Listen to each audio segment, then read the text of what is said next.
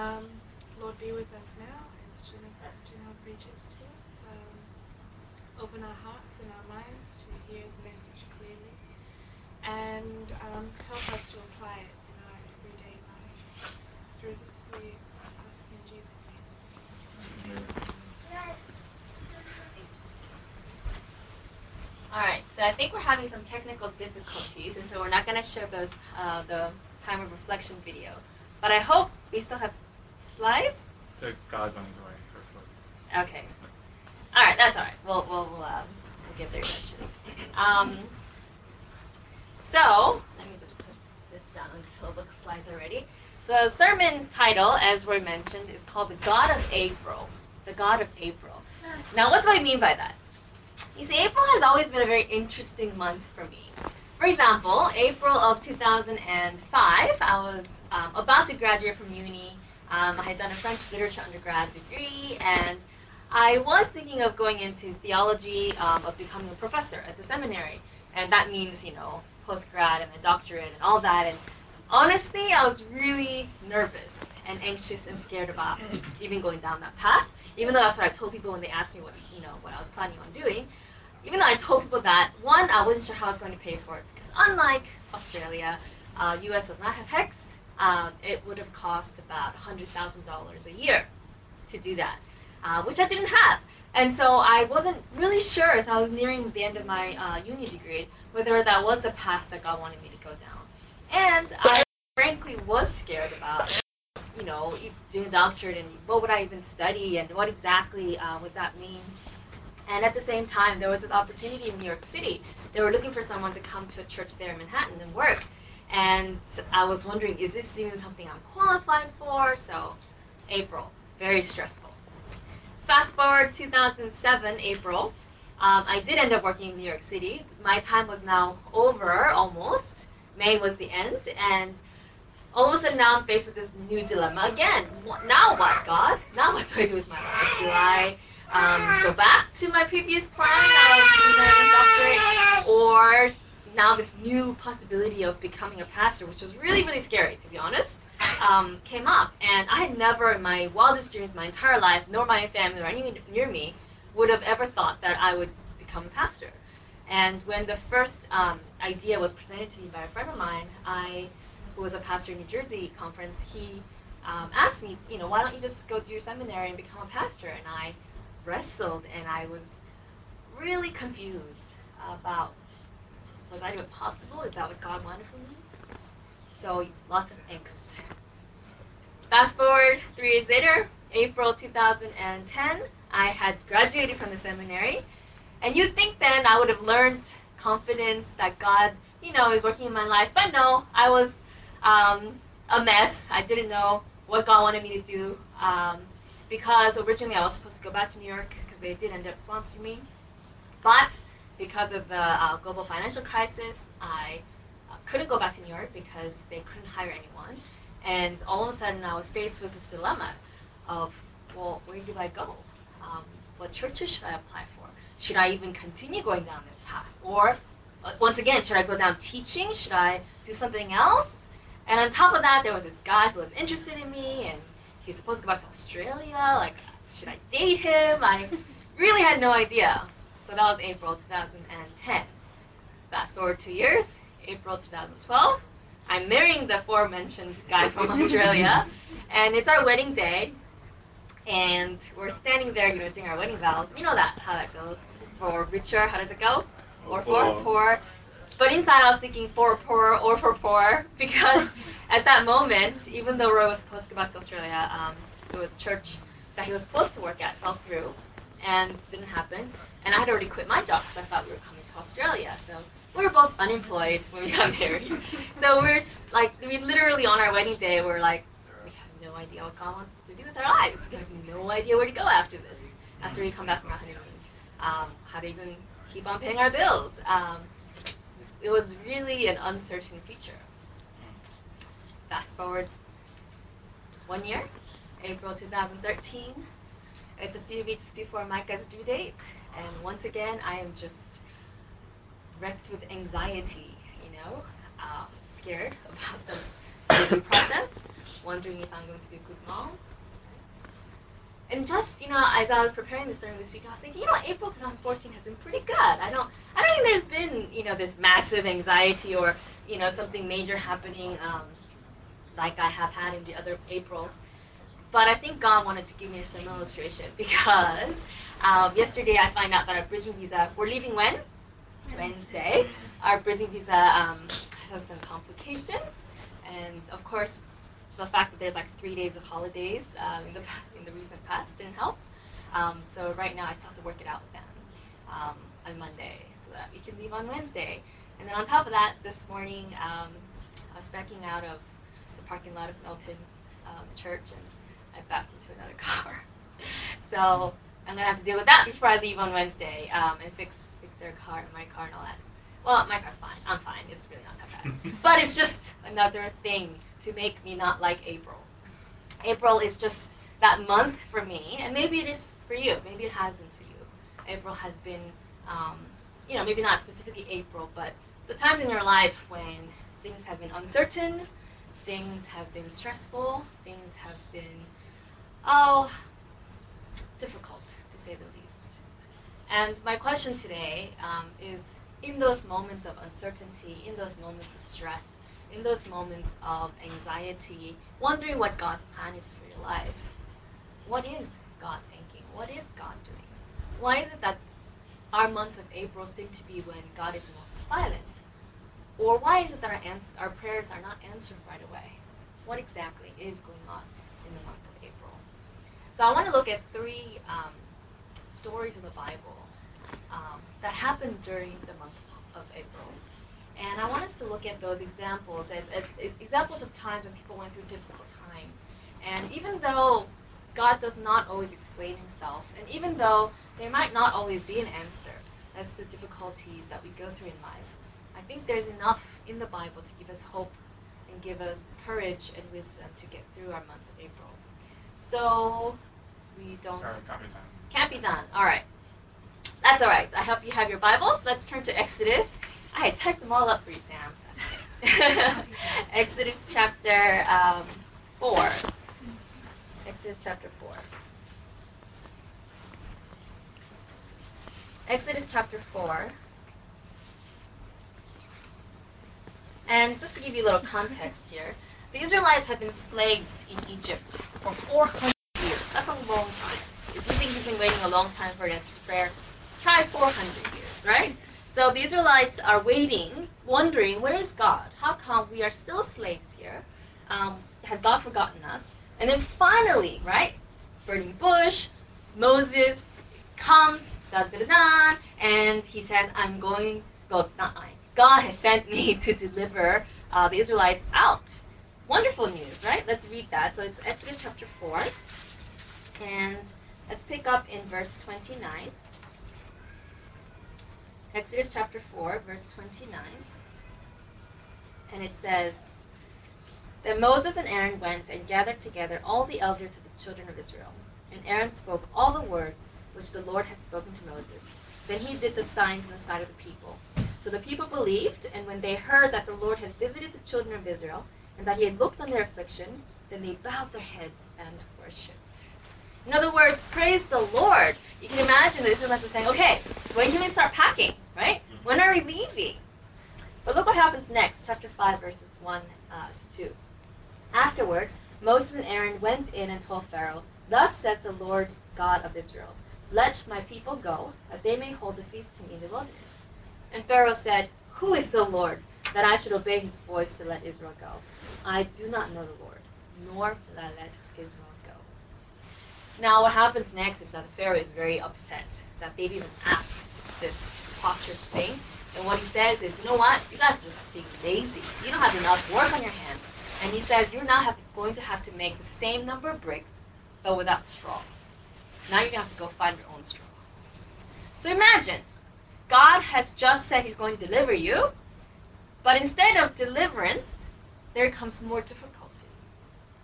Now, if you skip down to the end of that chapter, it says in verse 19, chapter 5, verse 19, And the officers of the children of Israel saw that they were in trouble after it was said, You shall not reduce any bricks from your daily quota. Then as they came out from Pharaoh, they met Moses and Aaron who stood there to meet them. And they said to them, Let the Lord look upon you and judge, because you have made us abhorrent in the sight of Pharaoh, and in the sight of his servants, to put a sword in their hand to kill us. Verse 22. So Moses returned to the Lord and said, Lord, why have you brought trouble on this people? Why is it that you have sent me? For since I came to Pharaoh to speak in your name, he has done evil to this people. Um, neither have you delivered your people at all. I think that's a very fair complaint, right? I think I can totally relate to what Moses is saying. He's saying, God, you said you're going to deliver them, but instead, more evil has come upon them, more difficulty. Have you ever felt that way before? Maybe, you know, you decided to follow God, and then after you make that kind of decision, instead of your life becoming easier, right? All of a sudden, your life becomes harder, and you you wonder and you ask God, God, I thought if I follow you, everything is going to be rosy. I thought if I followed you, you know, everything will work out and you're going to fix all my problems. Why is it that ever since I started following God, all these troubles are happening? And that's exactly what the Israelites and Moses are saying to God. God, how come everybody around us who is not worshiping you, things are going so great for? Have you ever thought that before?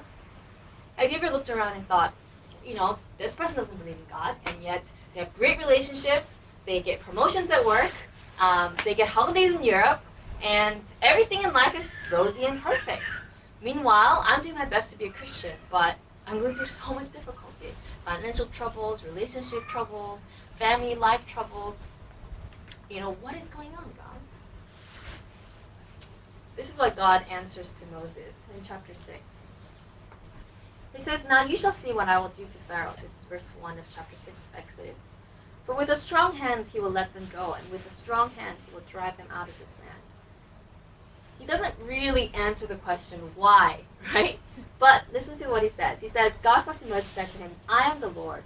I appeared, excuse me, to Abraham, to Isaac, and to Jacob as God Almighty, but by my name, Lord, I was not known to them. I have also established my covenant with them to give them the land of Canaan, the land of the pilgrimage in which they were strangers. And I have heard the groanings of the children of Israel whom the Egyptians keep in bondage. And I have remembered my covenant. And then this is what God tells Moses to go and say. Say to the children of Israel, I am the Lord. I will bring you out from under the burdens of the Egyptians. I will rescue you from their bondage. I will redeem you with a right outstretched arm and with great judgment. I will take you as my people, and I will be your God. Then you shall know that I am the Lord your God, who brings you out from under the burdens of the Egyptians. And I will bring you into the land which I swore to give to Abraham, Isaac, and Jacob, and I will give it to you as heritage. I am the Lord. So notice what God does not do. He does not sit there and say, well, actually, this is why Pharaoh is being upset, and this is why, you know, you have to wait. And he does imply something, but, he, but instead of focusing so much on defending himself, instead God really focuses on what he's going to do. He reiterates his promise, I'm going to free you. But that's not all I'm going to do. I'm actually going to make you my people. You're going to learn to trust me. And not only am I going to just move you out of Egypt, I'm going to take you to this other promised land where you are going to become a great nation. God has something in mind that is so much more than just relocation. It's not just about real estate. In other words, you can take a man out of a country, but, help me, you can't take the country out of a man. What good is it if God just simply removed the Israelites out of Egypt if their mentality is still that of a slave? After 400 years of slavery, do you think it'd be easy for them all of a sudden to switch on and become free, independent people, able to fight off many, many tribes in Canaan, able to um, become a courageous, uh, you know, nation of soldiers and defend and, and keep their own land? God had so much more in mind than just real estate. He wanted to truly free them. Have you ever heard of Jaycee Dugard? If you go home, Google her, because I had a picture of her. She was 11 years old when she was abducted um, by a man who was a pedophile and an abuser. And basically what happened was this man took her and kept her uh, captive for 18 years. 18 years. during which time uh, she had two children by him. Now, long story short, she gets discovered and um, you know taken out, and they asked her, "Did you ever try to escape?" Guess how many times she tried to escape in 18 years? Not once. Not once. She wasn't locked up. She wasn't chained. But you know what happened? This abuser had convinced her that one, um, she was helping him. And she actually says that. There was, a quote, there was a quote by her where she says, in a twisted, sick way, I thought I was helping him because he told me he had a sex problem and that by keeping me, um, he wasn't going out there raping other women. And so, in a sick, twisted way, I thought I was helping someone. And also, because she had two children, this guy had convinced her that the world out there was a scary world full of pedophiles and abusers and rapists, and that this was the safest place to be. And so she honestly thought, in my backyard, here the children are safe. Out there, I don't know what's out there. It's scary. Therefore, it's better for me to stay here. 18 years, and her mind had been so warped uh, by the abuse, the, the verbal, the physical, sexual abuse of this man, and spiritual abuse of this man. So can you imagine what 400 years would do to a nation who had been so used to being um, abused verbally, physically, emotionally, probably sexually, um, and spiritually.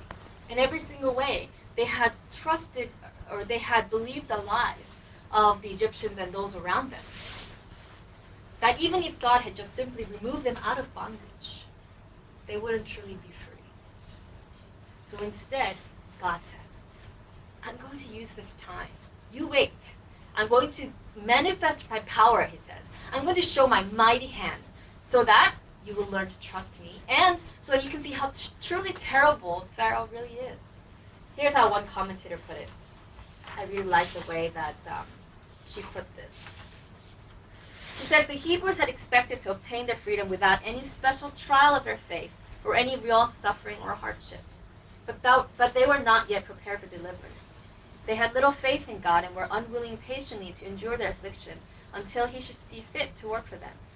Many were content to remain in bondage rather than meet the difficulties attending removal to a strange land. And the habits of some had become so much like those of the Egyptians that they preferred to dwell in Egypt. Therefore, the Lord did not deliver them by the first manifestation of his power before Pharaoh. He overruled events more fully to develop the tyrannical spirit of the Egyptian king and also to reveal himself to his people. Beholding his justice, his power, and his love, they would choose to leave Egypt and give themselves to his The irony is that even after he does all this, if you read the story of the Israelites, when they face some difficulty, what do they do? Ah, oh, I miss Egypt. Can you imagine a slave saying, I, I miss my slavery? And yet that's the, that's the amount of abuse and, and um, mental uh, reality warp that had gone on. That basically, that they look back and they say, oh, I miss the onions and the leeks and the garlic of Egypt. They literally say that. Go check your Bibles. They miss the food, and they, they almost think that they were kings and queens back there instead of slaves. Their view, their perspective had become so. And so God has to really work through events to get that mentality to change, to give them a perspective paradigm shift so they realize, actually, Pharaoh in Egypt is a terrible place to be, and I would rather serve God, and I would rather be with God. Because at the end of the day, it's not about whether you're in Egypt or the Promised Land. What makes you either a Joseph or a Joe Schmo is whether you serve Pharaoh or God. It's not about the real estate. And the truth is, we have ourselves, whether we realize it or not, become so um, influenced by our upbringing, our culture, you know, whatever it may be around us, that we have believed the lies. Lies like, God doesn't really love me. He's really not a loving God. God is not fair. God is not really enough. God doesn't want us to have any fun. What I'm doing isn't really hurting me. It's really not that bad. God should fix all my problems. If I follow God, I will have to give up everything. It's not worth it. God can't forgive what I've done. All these different lies that we believe because we have been in an environment where our slave master, you could call it, has put all those lies inside our heads. And in order for God to free us, if He just took away our troubles, would we really be free? Or could it be that through our trials, God wants to show us one, how terrible sin is, and how a world where sin reigns, a world where selfishness is number one, the consequences of that is really terrible. And that two, God is someone who, if we recognized him as king, there would be a world that where it's no longer selfishness and sin and destruction, and disaster that follow, but actually that's how peace and harmony is. Could it be that through those months of April, God wants to show his justice and his judgment? He says to the Israelites, "Look, I'm not only going to try to take you out. I'm going to I'm going to um, execute justice on this nation that had abused you."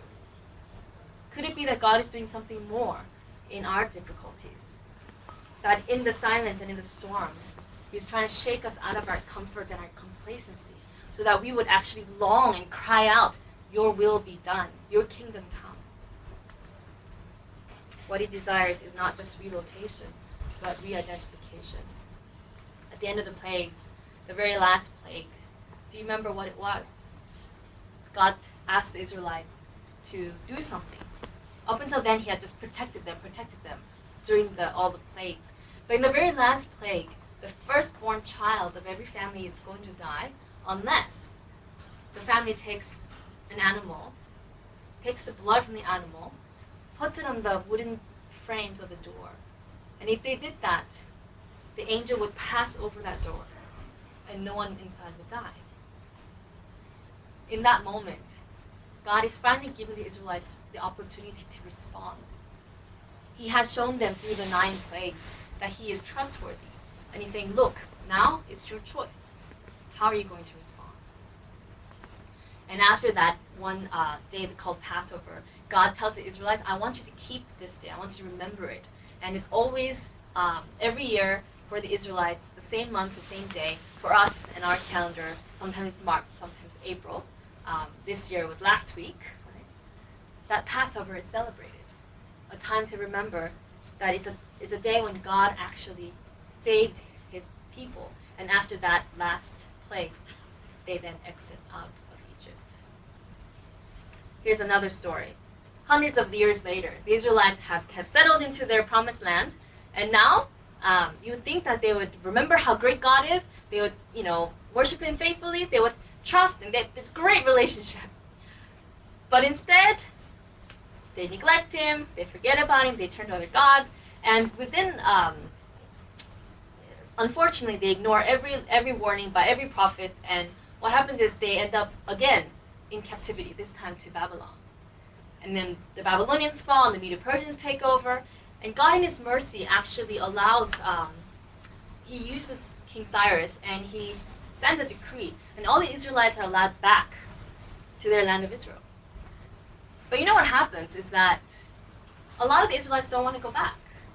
They're very comfortable in Persia. Maybe they've intermarried, maybe they've set up shop, you know, they have their businesses, they have their children. They're like, ah, we actually would prefer to stay here. So actually, a majority of the Israelites they stayed, and only a handful of the remnant actually go back to Israel to rebuild the city. And one of the families that stayed behind in Persia uh, was Mordecai and his niece Esther, or Hadassah. Now, Esther, um, if you've heard this story, um, you know, it's picked, she's beautiful, she becomes the new queen, and there's this wicked guy named Haman, and Haman basically um, is trying to kill Mordecai and all the Jews. And he sends out, Haman creates this decree that says that basically every Jew in that whole area is going to be killed. And guess what time it is? Guess what month it is when this decree goes out? Hmm? It is Passover time. It's April. It's April. Is there any blood that can save them now? Can you imagine how Mordecai felt as, as he heard that decree that every single Jew is going to be killed? And this guy Haman, he, he knows that Haman hates him. Can, I wonder if he felt guilty, like because he hates me so much, he wants to wipe out a whole nation. And it's in that time that Mordecai goes to Esther and he says, Look, Could it be that you are where you are for such a time as this? He says to her, Do you think you're safe because you're in the royal court? He says, Could it be that God is, well, he didn't say God, he says, Could it be that you are here for such a time? And then Esther, what she does is she, she thinks about it. And then she calls uh, all the people together and she says, Let's pray and fast for three days. And then afterwards, I'm going to go to the king. And I'm going to, to ask the king to save my people. And at that time, it was a death sentence to go before the king without being summoned. But she says that famous line, if I perish, I perish. And she goes. Now, I don't know if you realize, but the story doesn't quite end there. It's not just the king that says, okay, yep, everyone's okay now. The king cannot overrule that decree. Because the law of Persia was that once a decree is made, once a law is made, it cannot be annulled. So the only thing that the king can do is to make a new decree. And this new decree that he makes, he says, okay, on that day, on that day when all the Jews are going to be executed, and this was at the end of the year, towards Christmas time, um, slash January, February time, he says, on that day when they're all going to be killed, I, ma- I make this new decree that every Jew can now defend themselves. They can take weapons and they can fight. And so before, the decree said, all of you out there, feel free to kill the Jews. But now this decree says, all you Jews out there, feel free to defend yourselves. And there won't be consequences for that. You, you can, and in fact, there's even this uh, kind of hint that people should help them. And I think that's a very interesting case because in a lot of ways today, in our months of Aprils, God doesn't always just take away the difficulties. But I think God gives us the weapons that we need to, to fight off the difficulties and the challenges in our lives. In essence, He gives us that new authority, that power, that ability to be able to get through whatever it is that we're trying to get through.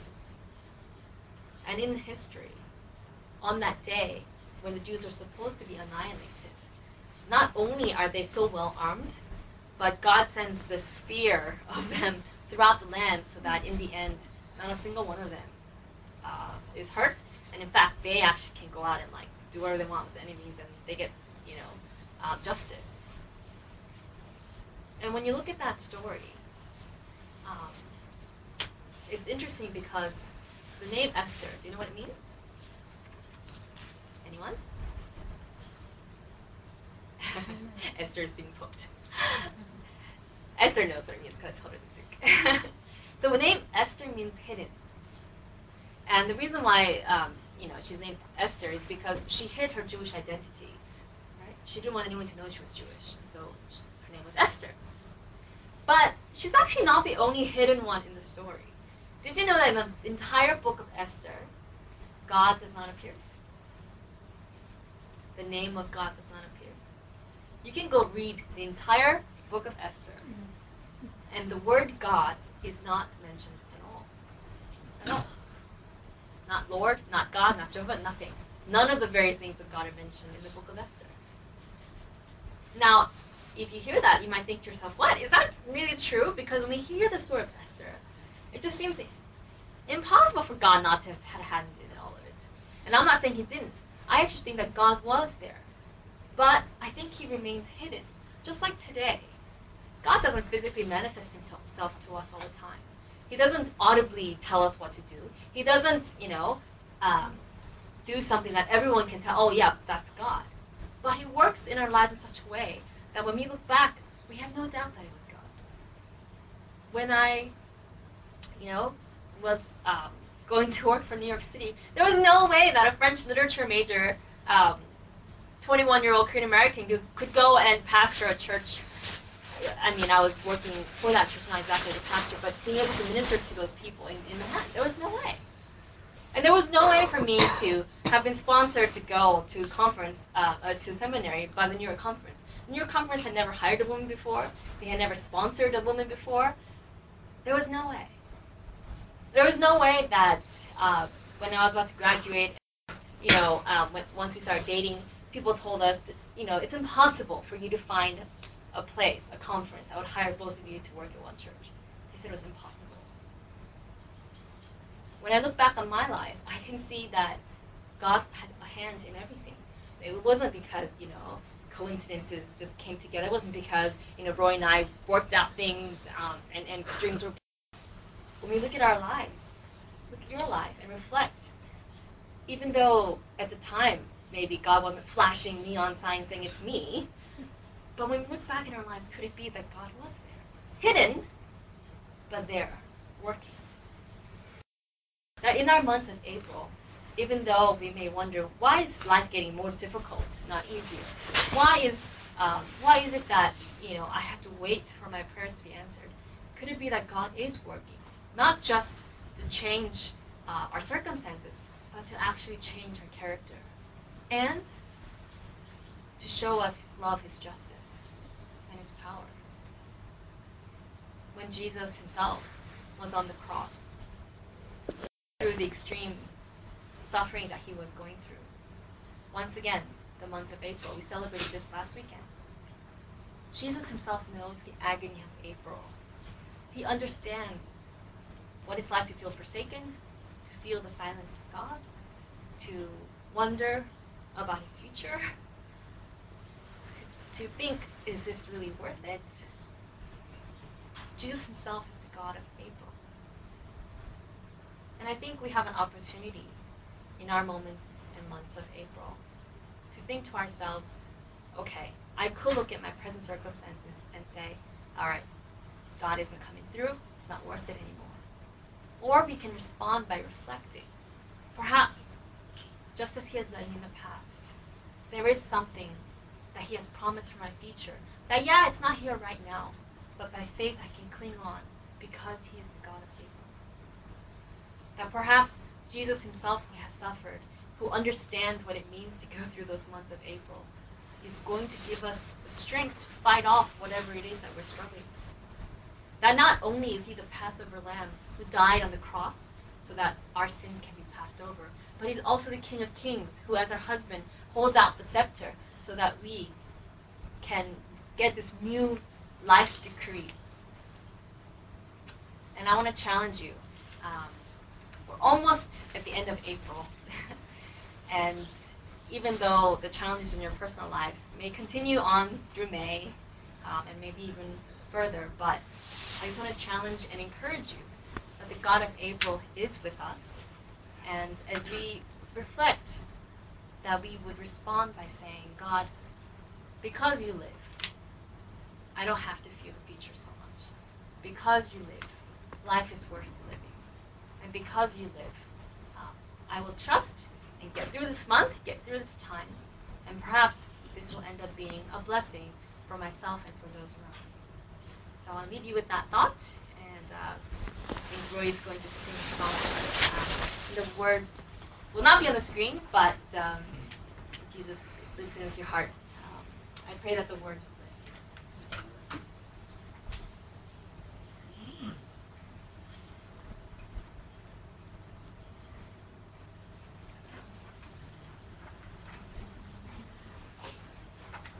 there's a artist by the name of Andrew Peterson, and he writes a song called "The Silence of God," and he comments on this song that as he was writing this, uh, he was going through quite a difficult time in, in his life where God seemed very distant, and it was just a time of inner inner turmoil. And he basically steps away from his wife, steps away from his family, and goes off by himself to this monastery in Kentucky and basically he's by himself. He's kind of communing with God, asking him why why is my life so difficult right now. And as he's walking through um, some of the property that the monastery owns, he sees this statue of Jesus in the Garden of Gethsemane. And as he looks at Jesus, the statue of Jesus, he's impressed with an answer from the silence, and he writes a song. So um, I'd like to share it with you guys um, this afternoon. I'm just prop holding. Don't expect me to sing. She's actually singing the whole song. Thank you.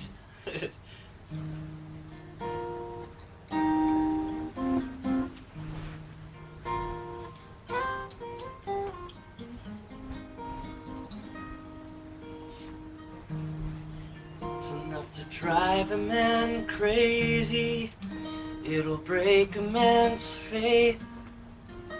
It's enough to make him wonder if he's ever been sane.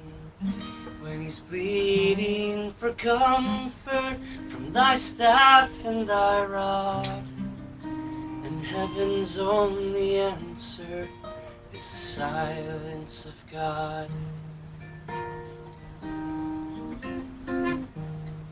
And it'll shake a man's timbers loses his heart, when he has to remember what broke him apart. This yoke may be easy, but this burden is not. When the crying fields are frozen by the silence of God. And if a man has got to listen to the voices of the mob, who are reeling in the throes of all the happiness they've got, when they tell you all their troubles have been nailed up to that cross, then what about the times when even followers get lost? Cause we all get lost sometimes. There's a statue of Jesus on a monastery knoll in the hills of Kentucky, all quiet and cold. And he's kneeling in the garden, silent as a stone. And all his friends are sleeping, he's weeping all alone. Man of all sorrows, he never forgot what sorrow is carried by the hearts that he bought.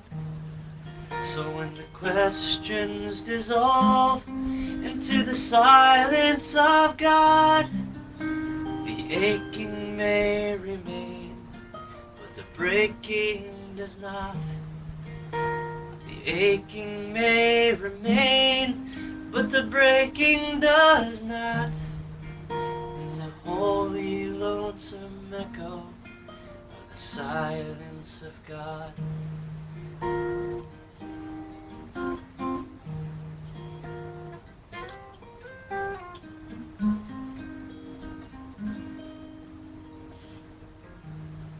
Let's pray.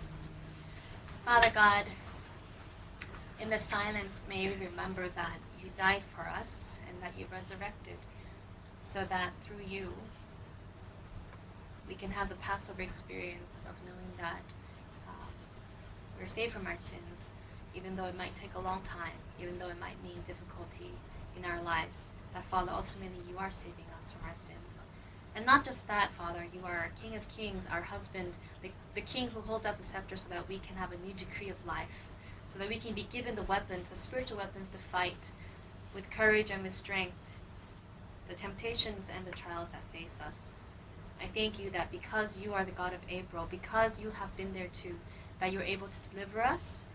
So I ask for patience and wisdom and, and strength um, as we comfort each other and as we encourage one another to get through our months of April, our, our times of difficulty.